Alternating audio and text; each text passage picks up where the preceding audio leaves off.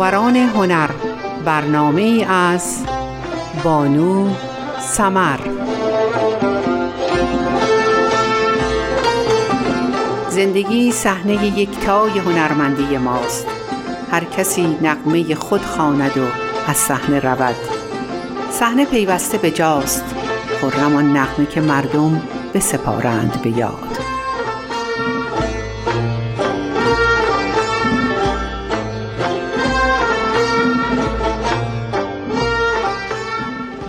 سلام و وقت بخیر. خدمت شما همراهان همیشگی رادیوی بامداد. این بار با زندگی نامه محمد علی فردین در خدمت شما شنوندگان عزیز هستم. محمد علی فردین بهمن سال 1309 در پایین تر از دروازه دولاب تهران در یک خانواده متوسط به دنیا آمد. پدرش علی گل نام داشت و در دوشان تپه استادکار یک تراشکاری بود و علاوه بر آن به هنر بازیگری هم علاقه داشت علی گل بعد از کار روزانه به تئاتر تهران می‌رفت و در نمایش های مختلف بازی می‌کرد. فردین از همان دوران کودکی بسیار زرنگ بود و با بر و بچه های محل بازی می‌کرد. برتری های خود را به رخ همسن و سالانش هم می‌کشید. او عاشق شنا و نقاشی بود وقتی هفت ساله شد در مدرسه دقیقی ثبت نام کرد و تا کلاس سوم در همین مدرسه درس خواند.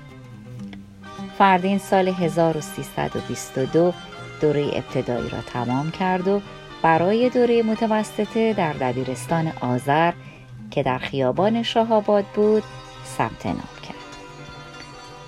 فردین هر زمان فرصتی به دست می آورد انرژی خود را با شنا کردن تخلیه می کرد و هر وقت می شنید که قهرمانی در شنا سربلند کرده است آرزو می کرد بتواند با او رقابت کند وی در همان دوران به عضویت باشگاه نیرو درآمد و لباس و وسایل ورزش را قسطی از قرار روزی پنج شاهی دریافت کرد.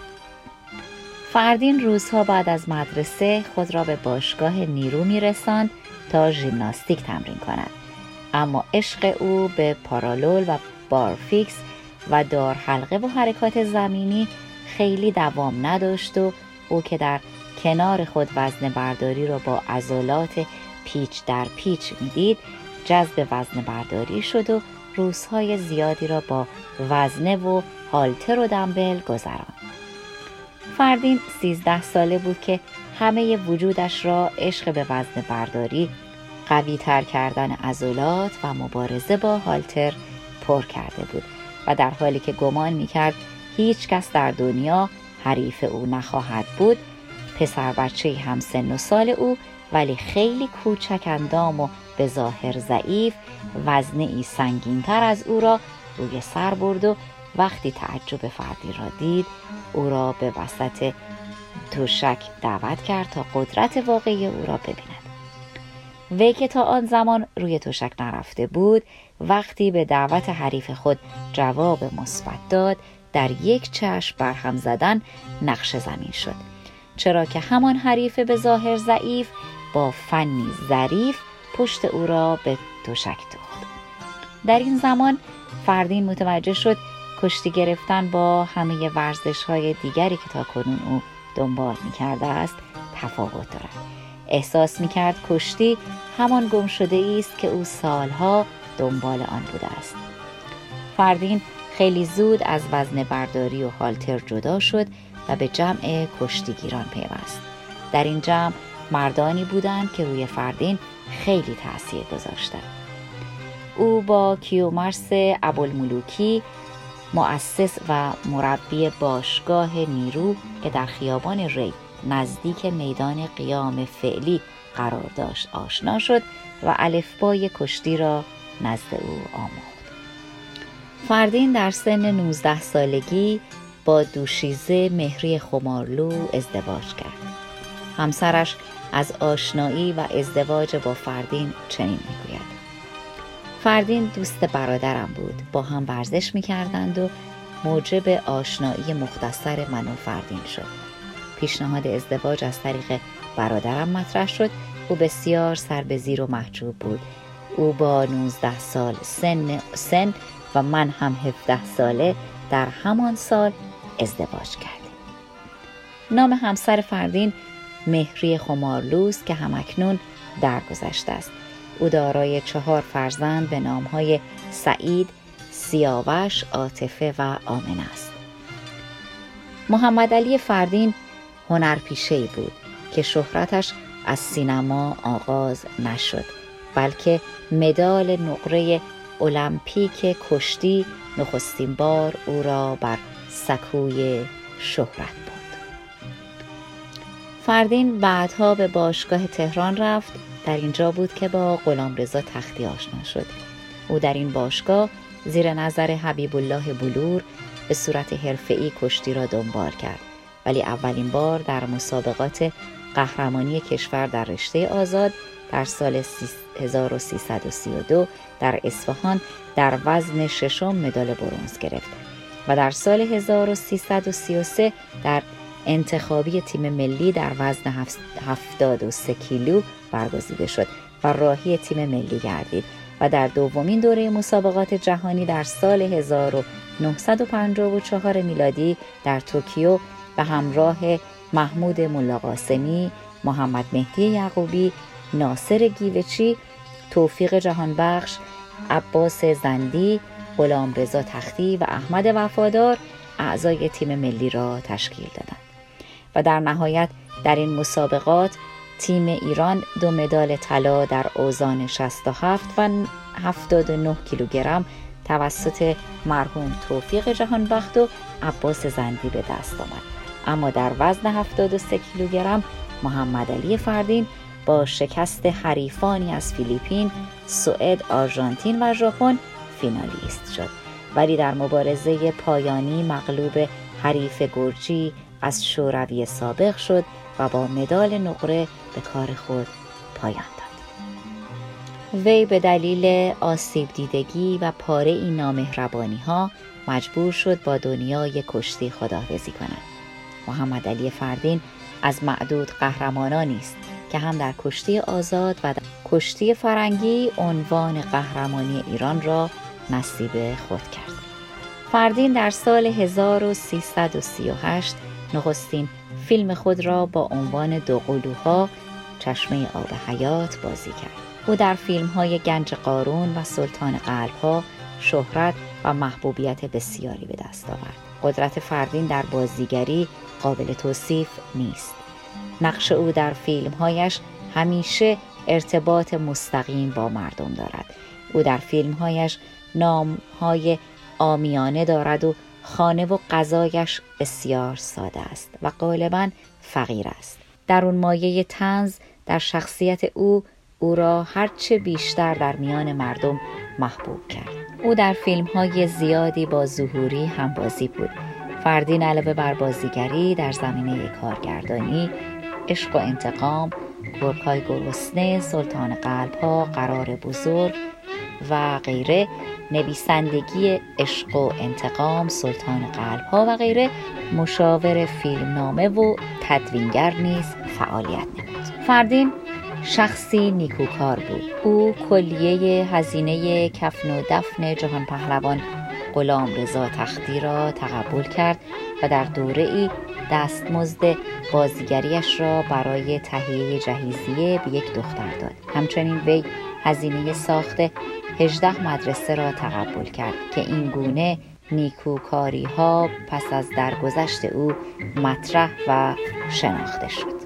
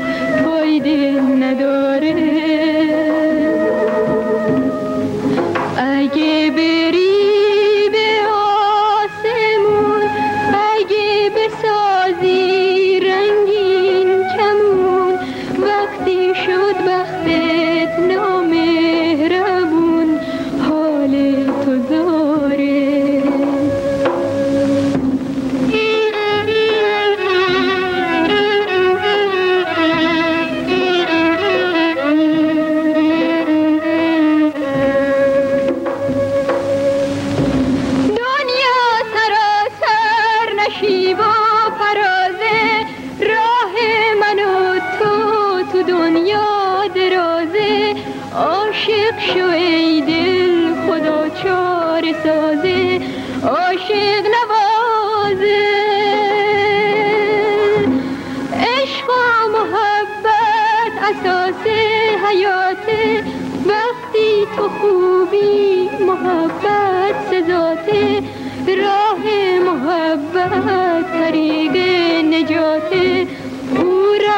رهنماته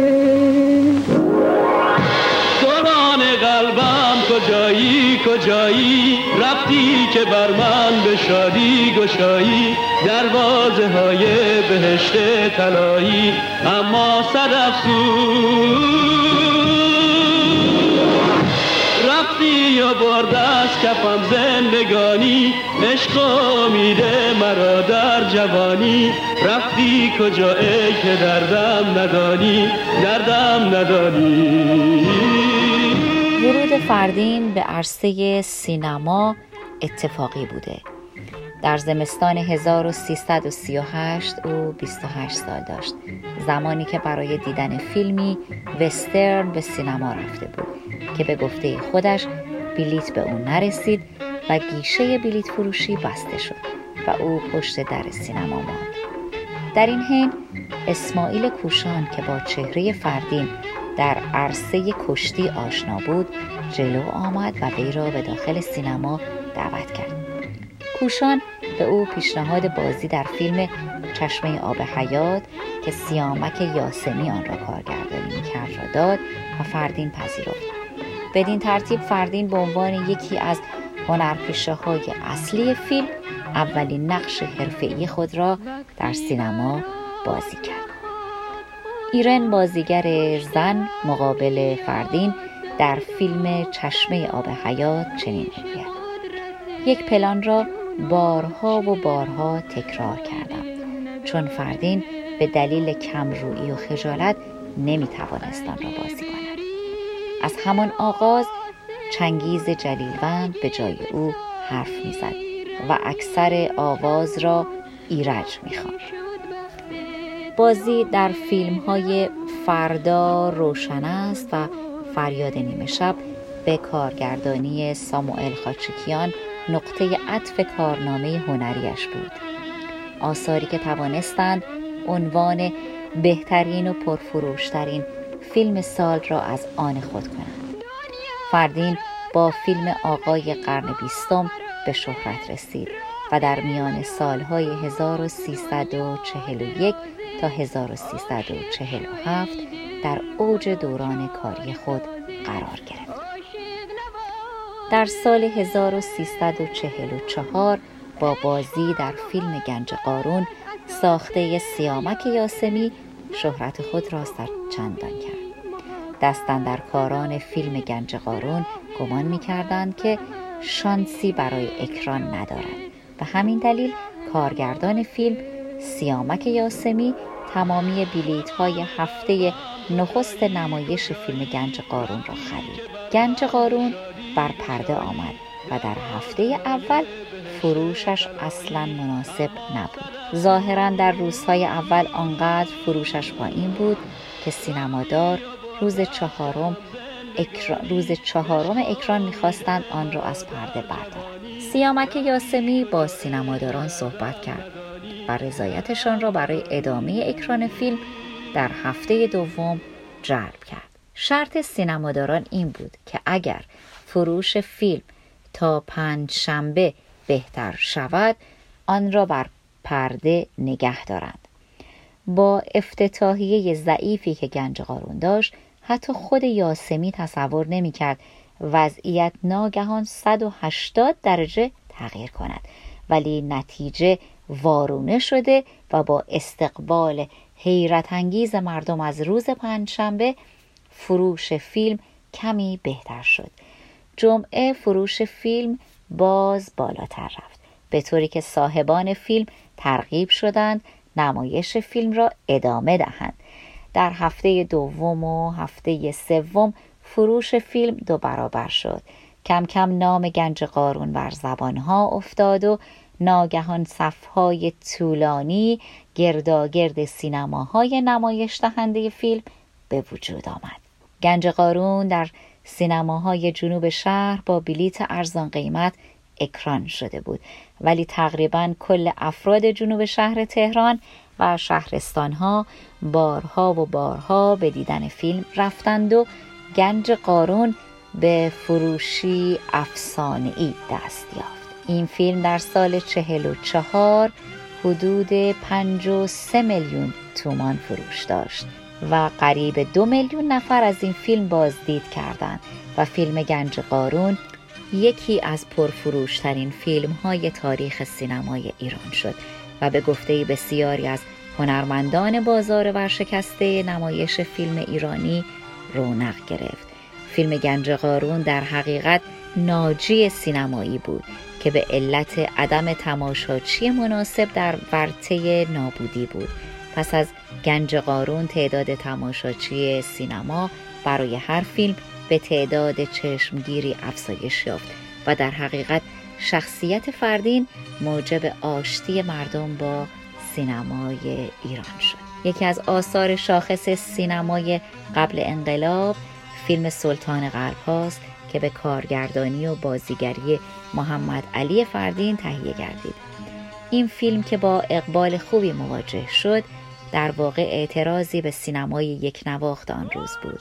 فردین در این خصوص می‌گوید من در چهارچوبی قرار گرفته بودم که هیچ نقشی غیر از این را نمی توانستم بازی کنم. یعنی سینمایی داشتیم که چهار ویژگی داشت. یکی فردین یکی کافه یکی ایرج و یکی هم زد و خورد. قصه ها هم که تقریبا شبیه بودند بعد از گنج قارون هم این مسئله حادتر شد. در اون سالها برای اینکه از این وضعیت خلاص شوم جهنم به علاوه من را ساختم که آواز و کافه نداشت. فقط پس زمینه کویر داشت و این کار بسیار مشکل بود که با چنین پس زمینه تصویری بخواهیم مردم را دو ساعت سرگرم کنیم. موقع فیلم مرداری این فیلم ما فقط می توانستیم روزی یک ساعت و نیم کار بکنیم یعنی از شش تا هفت و نیم صبح. بعد از آن هوا انقدر گرم شد که اصلا نمی‌شد بیرون بیایی. پس ببینید سینما برای من چقدر تکراری شده بود که حاضر شدم با آن مشکلات فیلم با آن مشکلات فیلمی متفاوت بسازم. فردین به دلیل اینکه در این فیلم کارگردان است به شخصیت حقیقی خود که نمادی از جوانمردی پهلوانی و معرفت و بلند پروازی باز میگردد و به اولین سوپرستار سینمای ایران و با لقب سلطان قلب ها مشهور می شود. فردین در میان سالهای 41 تا 47 در اوج دوران کاری خود قرار گرفت. در این مدت وی نخستین فیلم سینمایی خود را در کسوت تهیه کننده و کارگردان با نام گرگ های گرسنه جلوی دوربین برد. فیلم های ساحل انتظار به کارگردانی سیامک یاسمی انسانها به کارگردانی مهدی میساقیه مسیر رودخانه و همچنین چرخ فلک در کنار بیکمونوردی و آذر شیوا به کارگردانی صابر رهبر را بازی کرد. در همین دوران بود که فیلم به یادماندنی سلطان قلب ها را کارگردانی و در آن نقش آفرینی کرد که از آن زمان به بعد به فردین لقب, سلطان قلب ها را دادند. این فیلم در جشنواره سپاس جایزه بهترین فیلم و بهترین بازیگر مرد را به خود اختصاص داد. در سالهای چهل و پنج و چهل و هفت او به لبنان رفت. سفری که طی آن در دو فیلم سینمایی به نامهایی چون مردی از تهران و طوفان بر فراز پاترا بازی کرد. یک سال بعد و با اکران آن دو فیلم در ایران و لبنان او به مهمترین پروژه سینمایی زندگی خود در عرصه بین الملل دعوت شد. فیلمی در ژانر وسترن به نام مردانه بکش که محصول کشور ایتالیا بود. وی در این فیلم هم بازی ستارگان مشهوری بود. در سال 1350 فردین در فیلم همای سعادت اولین محصول مشترک ایران و هند بازی کرد که در این فیلم با بازی در کنار سانجیو سانجیو کمار و وحیده رحمان بر محبوبیت خود افزود. این فیلم در هندوستان با نام صبح و شام به نمایش درآمد. بازی فردین در فیلم های قصر زرین سکه شانس یاقوت سچشم کوچه مردها حاصل فعالیت های وی در سال 1349 بود. میادگاه خشم و راز درخت سنجد از جلال مقدم با ما شمل به کارگردانی علی حاتمی جبار سرجوخه فراری جوانمرد ناجورها و غزل به کارگردانی مسعود کیمیایی از دیگر آثار وی در اوایل دهه پنجاه محسوب شود. محمد علی فردین درباره نقش هایی که در فیلم هایی به سبک گنج قارون بازی می کرد احساس ناراحتی و یک نواختی می کرد و چون دلش می‌خواست در نقشی متفاوت از علی بیغم ظاهر شود اقدام به ساخت فیلم جهنم به علاوه من کرد که تمامی آن در کویر تصویر برداری شد. او در این باره گفته است به حدی نقش ها برایم تکراری شده بود که در فیلمی به نام جهنم به علاوه من که در آن از کافه و آواز خبری نبود بازی کردم. فقط می توانستم یک ساعت و نیم از ساعتهای روز فیلم برداری کنیم. در ساعت دیگر به علت گرما امکان فیلم برداری وجود نداشت. آخرین فیلم او که پیش از انقلاب تهیه و کارگردانی آن بر عهده فردین بود بر فراز آسمان ها نام داشت که در این فیلم نیز بازی کرد. نقش آفرینی در فیلم برزخی ها به کارگردانی ایرج قادری آخرین وداع وی با سینما بود. فردین همچون بسیاری دیگر از هنرمندان سرشناس پس از انقلاب اسلامی بارها به دادگاه انقلاب فراخوانده شد و برخلاف علاقه شخصیش از فعالیت هنری من و به اجبار فاصله گرفت که بسیار از این بابت اندوهگین بود. فردین می‌گوید چرا باید بالهای ما قیچی شود؟ کار ما کار هنری است کار ذوقی است. یک کسی که 28 سال سی سال در این قسمت کار هنری و ذوقی کرده چرا باید یک مرتبه بالهایش را بچینند یا دست و پایش را قطع کنند؟ ماها هر کدام به تعداد انگوش شماری که در این سینما بودیم در واقع تاریخ سینمای ایران هستیم. هیچکس نمی‌تواند اسم ما را پاک کند. چون در قلب یک یک این مردم نوشته شده ایم. و حق داریم بگوییم که در این سینما سهمی داشته ایم. محمد علی فردین پس از انقلاب از ایران نرفت و سالها در مغازش در میدان ونک تهران به فروش فرش مشغول بود. محمد علی فردین در سال 77-78 مصاحبه ای با رضا کیانیان انجام داد که پس از مرگش در کتاب ناصر و فردین منتشر شد. همچنین در این کتاب با ناصر ملک مطیعی نیز مصاحبه شده است. و بالاخره فردین روز پنجشنبه 18 فروردین 1379 در 69 سالگی بر اثر ایست قلبی در منزل شخصیش از دنیا رفت.